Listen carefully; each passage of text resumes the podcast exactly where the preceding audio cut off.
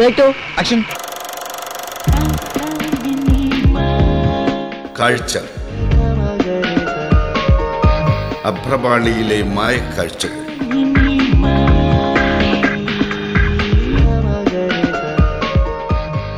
French നോവലിസ്റ്റും തിരക്കഥാകൃത്തുമായ Philip ക്ലോഡൽ ആദ്യമായി സംവിധാനം ചെയ്ത ഫീച്ചർ ചിത്രമാണ് I have love you so long.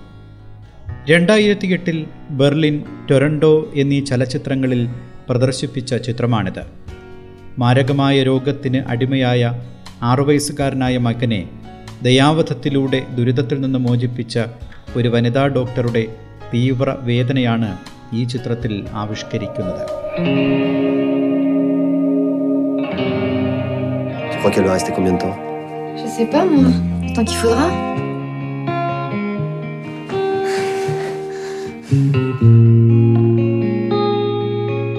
Pourquoi on t'a pas connu avant, Tata Parce que j'étais en voyage. Un voyage qui a duré très longtemps. C'est peut-être ta sœur, mais... Mais quoi mais enfin, tu la connais à peine. Qui est Juliette? La mystérieuse Juliette. Juliette des esprits, des limbes, disparition de Juliette, réapparition de Juliette. Hop, hop, hop. J'étais en prison pendant 15 ans. Pour meurtre. Pourquoi tu ne l'as pas dit? On aurait pu t'aider faire quelque chose. Mais dis quoi? Vous auriez pu faire quoi? Jail ശിക്ഷയ്ക്ക് ശേഷം പുറത്തു വരുമ്പോൾ തിരസ്കൃതയാകുമെന്ന് അവർ ഭയക്കുന്നു. പക്ഷേ ഇളയ സഹോദരിയും അവരുടെ കുടുംബവും പിന്നെ സമൂഹവും അവരെ തങ്ങളിലൊരാളായി പരിഗണിച്ച് വീണ്ടും ജീവിതത്തിലേക്ക് കൂട്ടിക്കൊണ്ടുപോവുകയാണ്. വിഷാദസാന്ദ്രമായ അന്തരീക്ഷത്തിൽ നിന്ന് പ്രസാദാത്മകതയിലേക്കാണ് സിനിമയുടെ സഞ്ചാരം. സ്ത്രീ ശക്തിയുടെ സിനിമയാണിതെന്ന് സംവിധായകൻ അടിവരയിട്ട് പറയുന്നു ദുരനുഭവങ്ങളെ അതിജീവിക്കാൻ കരുത്തു നേടുന്ന സ്ത്രീയെക്കുറിച്ചുള്ള cinema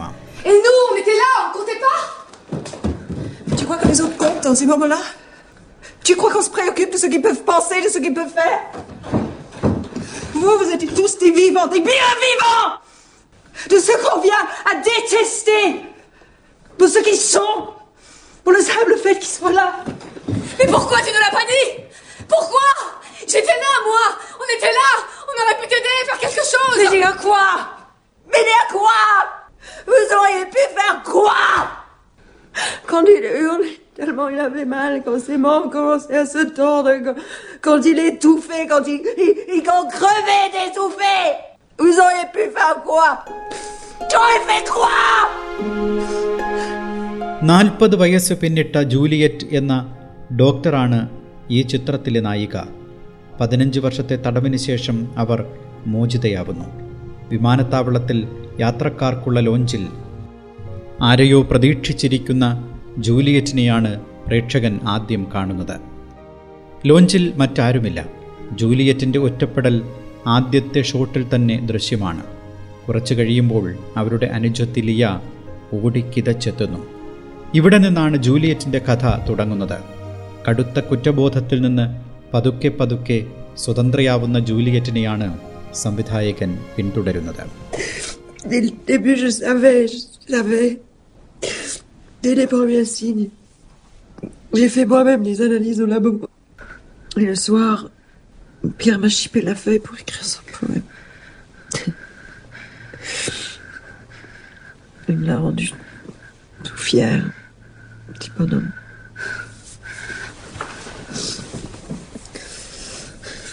Je le voyais si beau, si heureux. Et je voyais le petit mort qu'il allait être. J'ai senti en moi une, une douleur comme une grande main qui m'arrachait le ventre et le cœur et qui ne cessait de me fouiller. Alors je l'ai pris avec moi. On a dit que je l'ai enlevé, et c'est vrai. Je l'ai enlevé. Je l'ai élevé et puis je l'ai enlevé.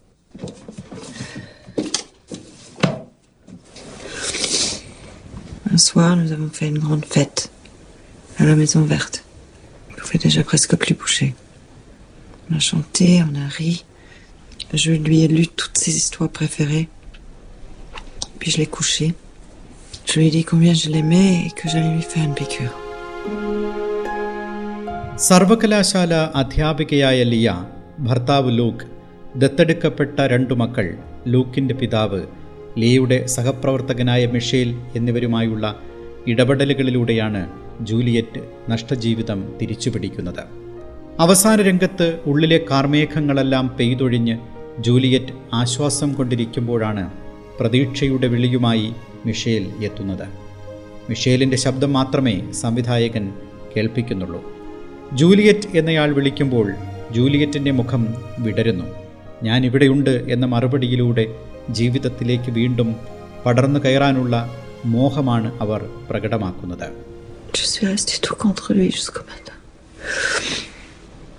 Après, plus rien n'avait d'importance. La prison, je l'ai voulu.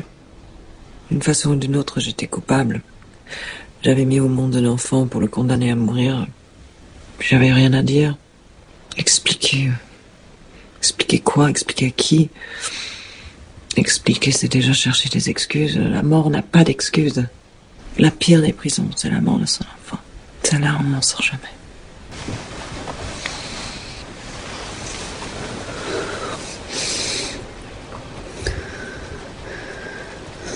Regarde comme c'est beau.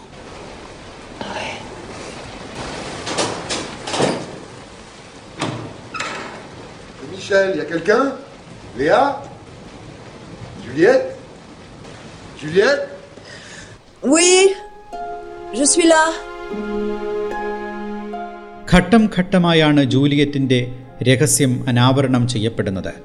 അവരുടെ ദുഃഖത്തിന്റെയും ഒറ്റപ്പെടലിന്റെയും കാരണങ്ങൾ ആദ്യമൊന്നും വ്യക്തമാക്കുന്നില്ല. ഞാനൊരു ദീർഘയാത്രയിലായിരുന്നു എന്നാണ് Juliet തന്റെ ജയിൽവാസത്തെ വിശേഷിപ്പിക്കുന്നത്. ഇരുപതാം മിനിറ്റിൽ പ്രത്യക്ഷപ്പെടുന്ന വെൽഫെയർ ഓഫീസറുടെ സംസാരത്തിൽ നിന്നാണ് അവർ ജയിലിലായിരുന്നു എന്ന് നമ്മൾ അറിയുന്നത് അപ്പോഴും ചെയ്ത കുറ്റം എന്ത് എന്ന വിശദീകരണത്തിലേക്ക് കടക്കുന്നില്ല Il s'agit de trouver pourquoi Léa nous a caché sa ravissante sœur pendant deux siècles. Non mais attends. Où était Juliette Que faisait Juliette Arrête tes conneries, tu veux. Non mais c'est vrai. Était-elle au bout du monde Fâchée avec Léa Ça Suffit maintenant, Gérard. Cachée en Suisse, au fond d'un couvent Tu vois pas que tu fais chier tout le monde là? Était-elle euh, montreuse d'ours dans un cirque Agent secret du Mossad? Amnésique? Non Juliette mais Répondez Juliette, je vous en prie. Bon ta gueule Gérard Ta gueule Ah bah attendez, laissez-la parler. Pour une fois que j'ai une véritable héroïne de roman face à moi, je veux l'entendre me dire... Tu dépasses les bornes. Non, je veux l'entendre me dire la vérité. Disparition de Juliette, réapparition de Juliette. Hop, hop, hop. Va te coucher. Ah non, pas avant de savoir où était Juliette. La belle Juliette. Juliette, Juliette, Juliette, oh Juliette, non. Juliette. J'étais en prison pendant 15 ans pour meurtre.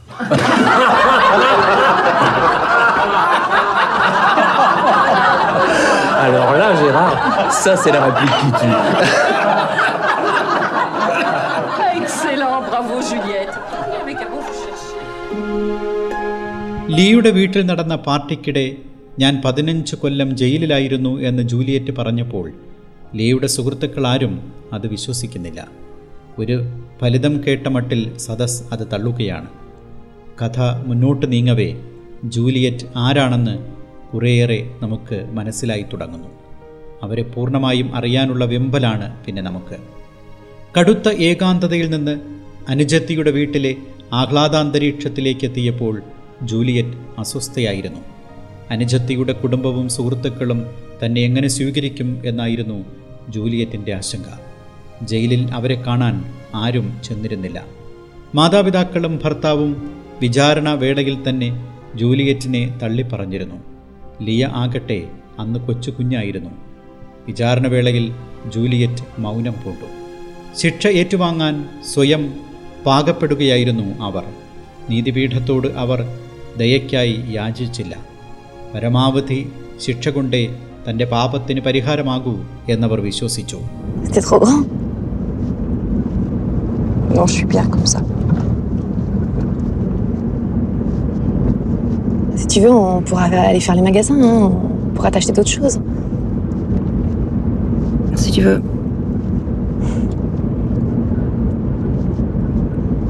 Ça s'est bien passé le voyage Oui, j'aime pas trop l'avion. Ça fait longtemps que tu es ici Eh bien, ben, ça fait dix ans. Je suis venue terminer mon doctorat. euh, j'ai rencontré Luc, on s'est mariés. Et, et puis j'ai eu mon poste. enfin, la vie, quoi.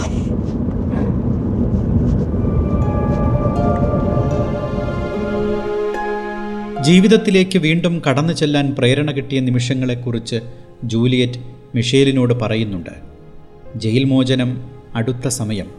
ഒരു യുവതി തന്നെ കാണാൻ വരുന്നു. അത് ലിയ ആയിരുന്നു. വീണ്ടും വരാമെന്ന് പറഞ്ഞാണ് അവൾ പോയത്. അന്ന് രാത്രി ജൂലിയറ്റ് തന്റെ അനുജത്തി കൊച്ചു കുഞ്ഞായിരുന്ന നാളുകൾ ഓർത്തെടുത്തു. കുഞ്ഞിപ്പല്ലുകൾ കാട്ടിയുള്ള അവളുടെ ചിരി ജൂലിയറ്റിന്റെ ഓർമ്മകളിൽ തിളങ്ങി.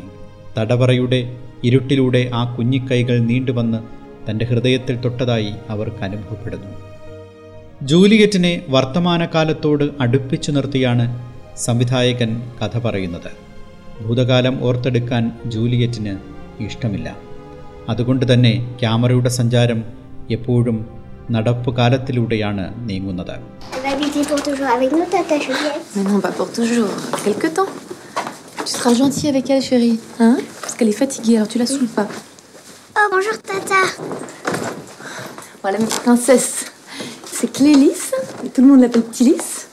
et c'est Mademoiselle Amélia. Tu fais un sourire à Juliette, ma doudou Tata, tu viens voir ma chambre. Ah non, non, non, vous commencez pas. Les filles dans la cuisine, c'est l'heure de goûter. Allez hop, emmène ta sœur. T'as eu le temps de faire un peu le tour Oui. J'étais dans la bibliothèque et il y avait un vieux monsieur. Ah oui, je suis bête, j'avais oublié de te prévenir. En fait, c'est le père de Luc. Papy Paul a la tête comme du fromage blanc, puis il a perdu sa langue. Petit Lys Oui, parce qu'en fait, il a eu un très grave accident cérébral il y a trois ans. Et euh, depuis, il parle plus. Donc, il lit tout le temps. Mais il est adorable, tu verras.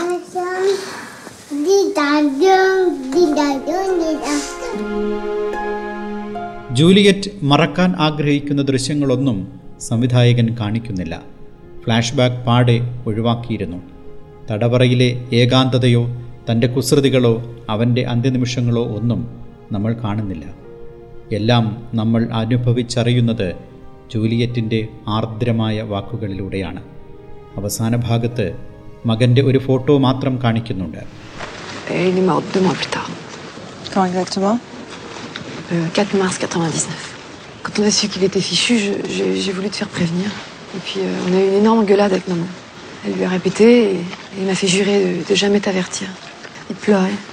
Il a eu des tuyaux partout. Il était. Il pesait que 42 kilos. Et j'ai promis. Je suis désolée. Tu pensais à nous là-bas? Là-bas? Oh, il faut que tu arrêtes de dire ça. Hein. Là-bas, ça s'appelle la prison. Tu sais ce que c'est une prison? Moi, ta sœur, j'étais en prison. Elle est encore à Beaufort?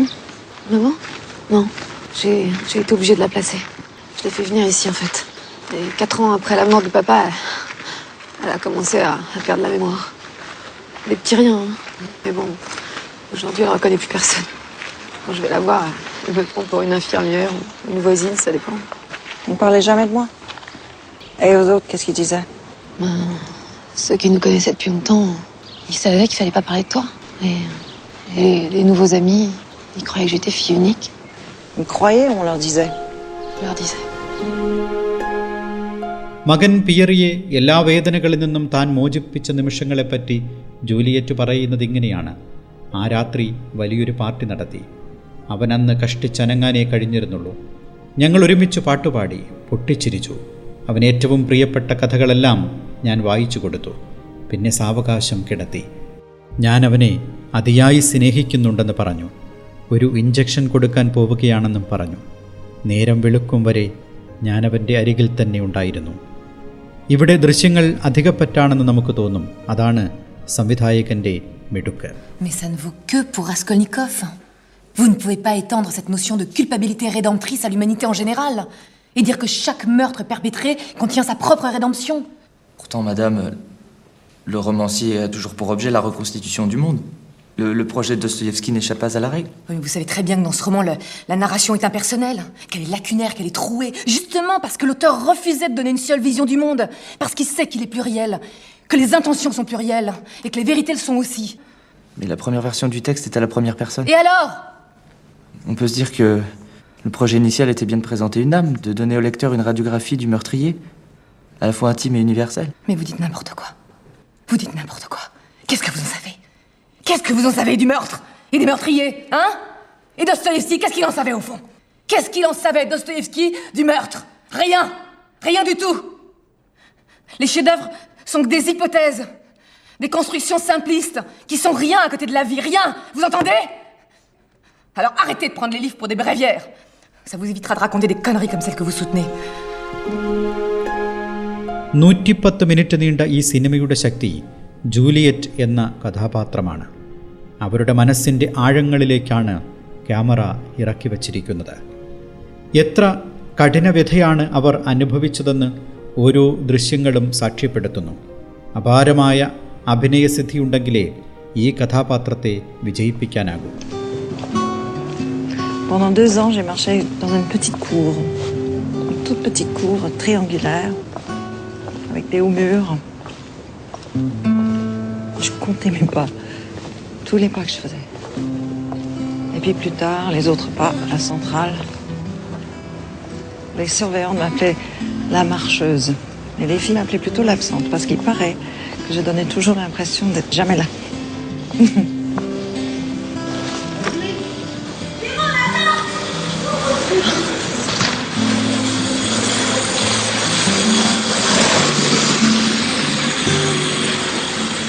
un roman de Giono, je crois que c'est le dernier, il y a un très beau personnage de femme complètement murée dans son silence. Elle s'appelle l'absente. Le personnage principal en est fou amoureux. Vous voyez toujours le monde à travers les livres. vous. Ils m'ont beaucoup aidé les livres. Parfois, ils font mieux que les hommes, vous ne pensez pas